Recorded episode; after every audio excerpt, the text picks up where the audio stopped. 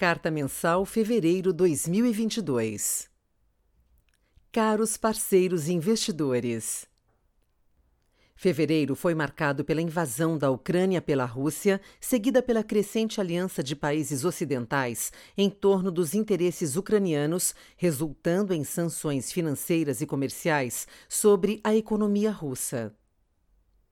Importante destacar também que países alinhados historicamente à Rússia, a exemplo da China, também não têm apoiado a invasão, mostrando-se propensos à solução diplomática para que esse conflito seja finalizado. Essa postura intensifica o isolamento russo e o seu respectivo desligamento comercial e financeiro no âmbito global. Do ponto de vista econômico, entendemos que esse desligamento representa um choque de oferta negativo ao desacelerar a produção e alavancar o aumento da inflação mundial, até então prevista para começar a diminuir em abril, a partir da normalização dos efeitos da Covid-19 sobre as cadeias produtivas mundiais.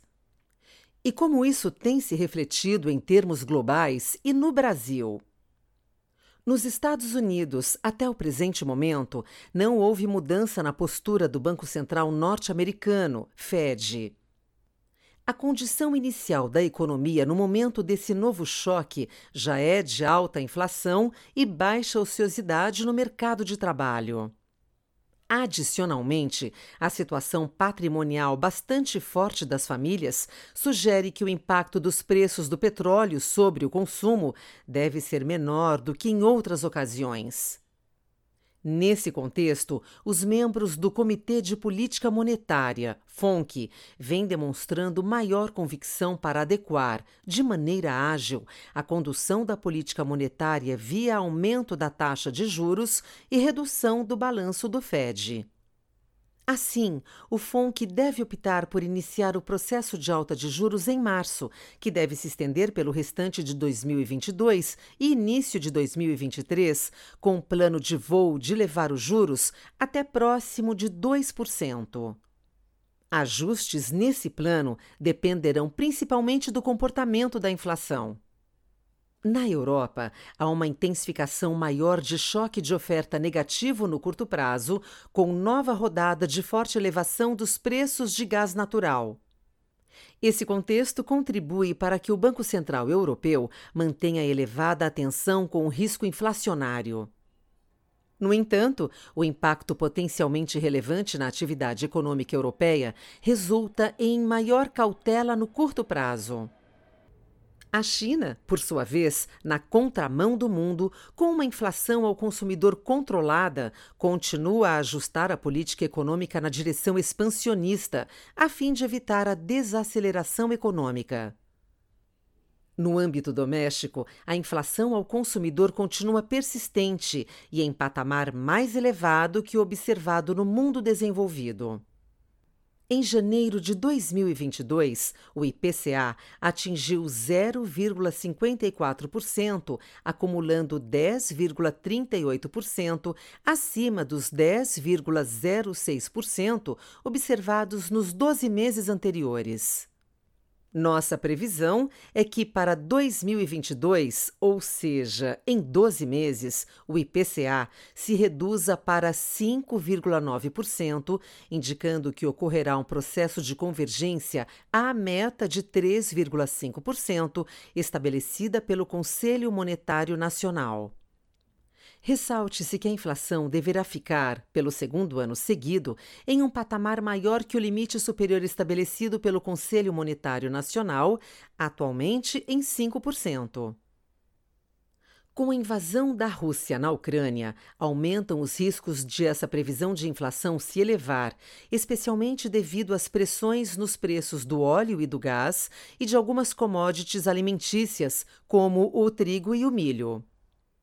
Apesar desse conflito e do atual ciclo de alta da taxa Selic, mantemos uma visão relativamente construtiva para a atividade econômica, com previsão de 0,3% de crescimento neste ano, em decorrência de possíveis surpresas na parte não cíclica do PIB, a exemplo dos investimentos públicos, decorrente da disponibilidade dos recursos por parte dos governos subnacionais e dos investimentos advindos das concessões já realizadas.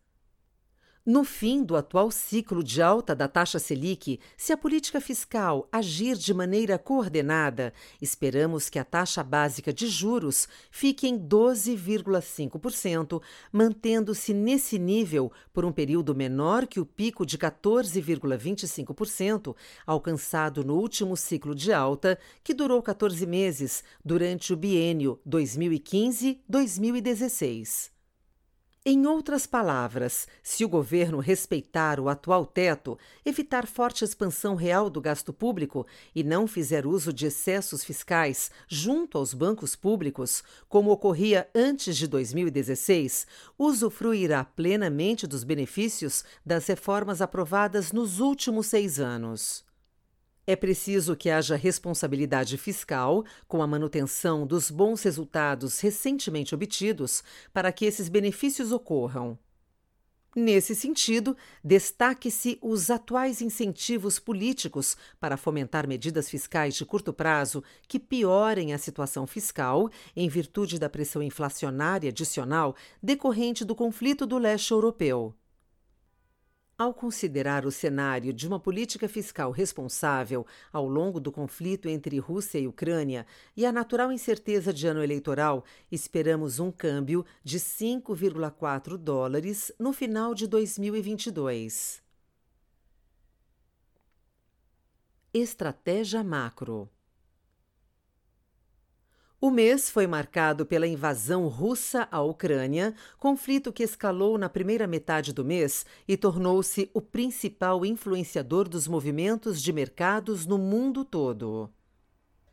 Esse evento, que levou a um clima de aversão a risco generalizado e preocupações com inflação via novos choques de oferta, reverteu algumas tendências observadas no começo do ano, como a depreciação do dólar contra outras moedas e queda das bolsas americanas, em um movimento de fuga para os ativos dos Estados Unidos. Além disso, os mercados seguem atentos às atitudes dos bancos centrais ao redor do mundo, especialmente o Fed e o Banco Central Europeu, que têm se mostrado cada vez mais duros na luta contra a inflação. A maior contribuição positiva para o fundo no mês veio das posições compradas em real contra o dólar. As demais exposições em moedas, como ZAR sul-africano, peso mexicano e dólares australiano, canadense e neozelandês, registraram desempenho negativo. As posições em renda variável também apresentaram contribuições relevantes, com ganhos acumulados principalmente através da venda de bolsas americanas, tanto S&P 500 quanto Nasdaq, e perdas registradas no book de long and short em Bolsa Brasil. Por fim, o fundo também registrou ganhos nas estratégias de juros internacionais, com destaque para o resultado oriundo das posições compradas nas taxas europeias, as quais foram diminuídas no final do mês devido à incerteza da guerra no continente. Os books quantitativos de commodities, equities e juros offshore também registraram resultados positivos relevantes no mês. As contribuições negativas, por outro lado, vieram das posições em juros locais, aplicadas na inflação implícita e na curva pré-fixada. Em meio às turbulências dos mercados, nossos fundos macro registraram resultados positivos. O Azequest Multi fechou o mês com 0,73% de alta.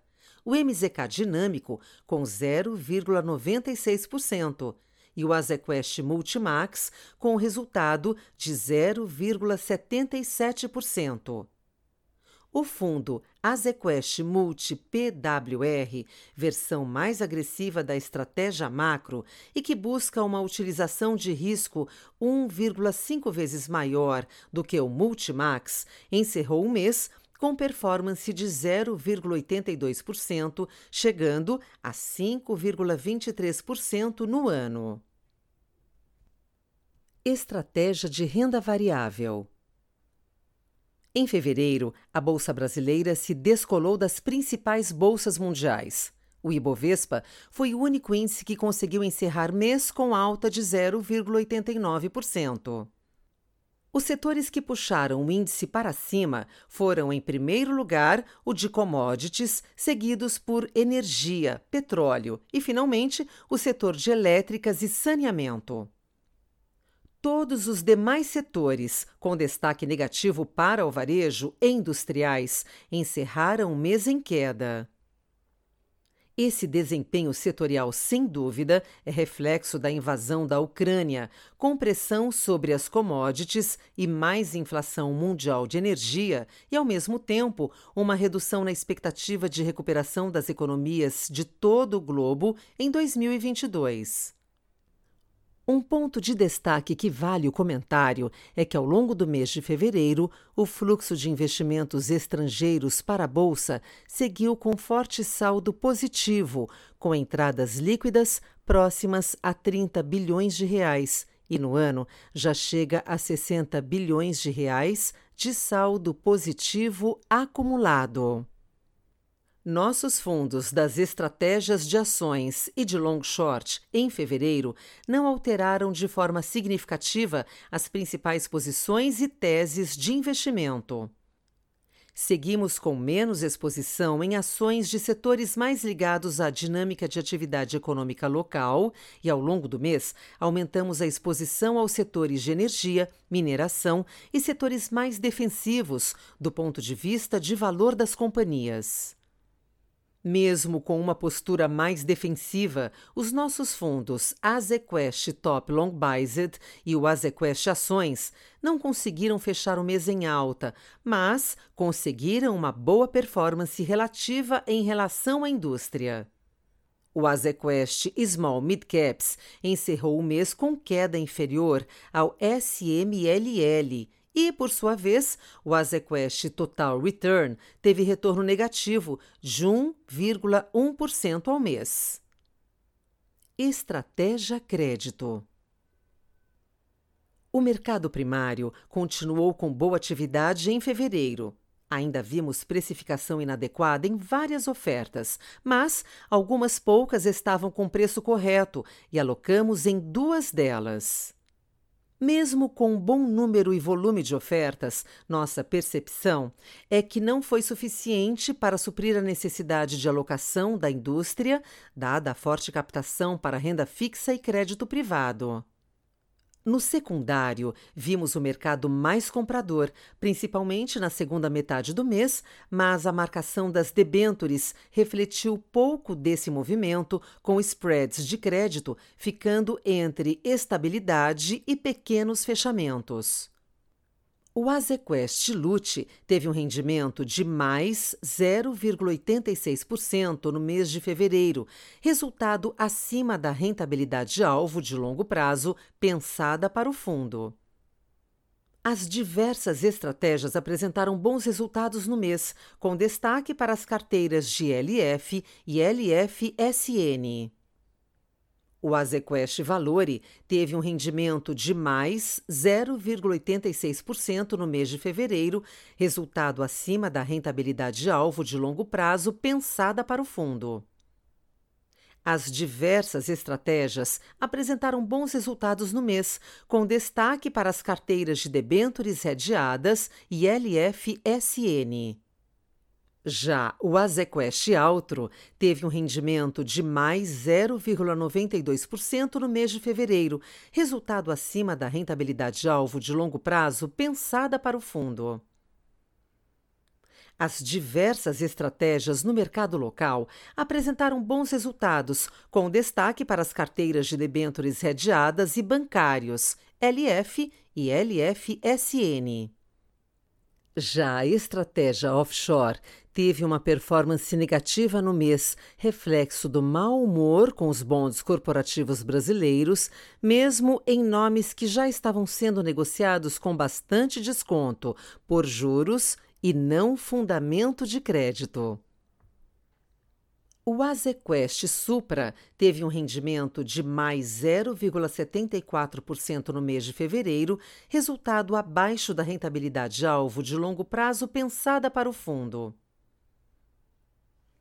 Essa performance é explicada pelo resultado negativo da parcela offshore no mês, reflexo do mau humor com os bondes corporativos brasileiros, mesmo em nomes que já estavam sendo negociados com bastante desconto por juros e não fundamento de crédito. Já no mercado local, as diversas estratégias apresentaram bons resultados e os destaques foram as carteiras de debêntures redeadas e bancários, LF e LFSN. Por fim, o Azequest Debentures Incentivadas teve um rendimento de mais 1,35% no mês de fevereiro, resultado acima do IMAB5, mais 1,06%. Ganhamos tanto no posicionamento relativo entre os vértices da curva de juros, quanto com o fechamento dos spreads de crédito. Outras estratégias. Mês após mês, o fundo Azequest Low Vol vem se destacando em nossa plataforma de produtos. O fundo encerrou o mês de fevereiro com retorno de 1,36%, ou 181% do CDI, e nos últimos 12 meses rendeu o equivalente a 131% do CDI. Ao mesmo tempo, o fundo Azequest Termo manteve sua rentabilidade-alvo planejada com 0,85% no mês, o equivalente a 114% do CDI.